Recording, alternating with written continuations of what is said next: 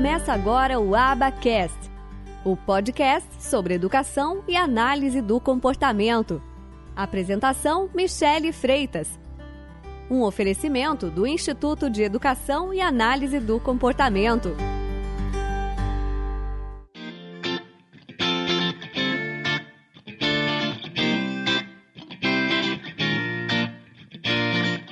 Pessoal. Hoje eu vim aqui para dar uma dica para vocês que tem tudo a ver com o nosso curso sobre adaptação curricular para crianças com dificuldade de aprendizagem. Bom, o que eu gostaria de, de compartilhar com vocês hoje é o seguinte.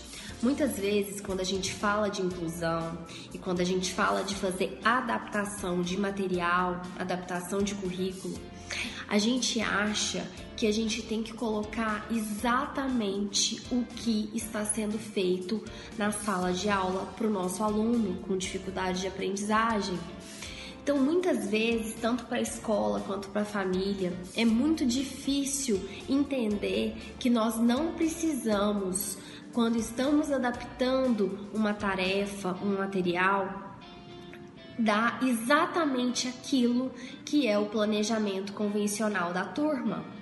Muitas vezes o nosso aluno ele não tem pré-requisito para isso. Ele não tem pré-requisito para questões gramaticais, por exemplo. Às vezes a gente ainda está ensinando vogal e essa turma a qual o nosso aluno pertence, de acordo com a idade dele, muitas vezes essa, ele, ele não tem esse pré-requisito para trabalhar o que a turma está trabalhando. Então, por isso que se faz muito necessário um plano de ensino individualizado. Eu não preciso dar para o meu aluno questões gramaticais, sendo que ele ainda está trabalhando vogais, somente pelo fato de que a turma está trabalhando questões gramaticais.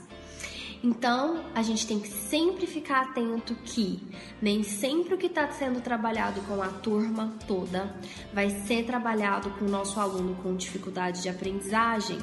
É muito importante que escola, pais, terapeutas tenham isso muito claro, porque senão a gente corre o risco de errar na nossa intervenção e de errar na nossa adaptação, cobrando do nosso aluno algo muito além do repertório inicial dele, ou do repertório que ele tem no momento.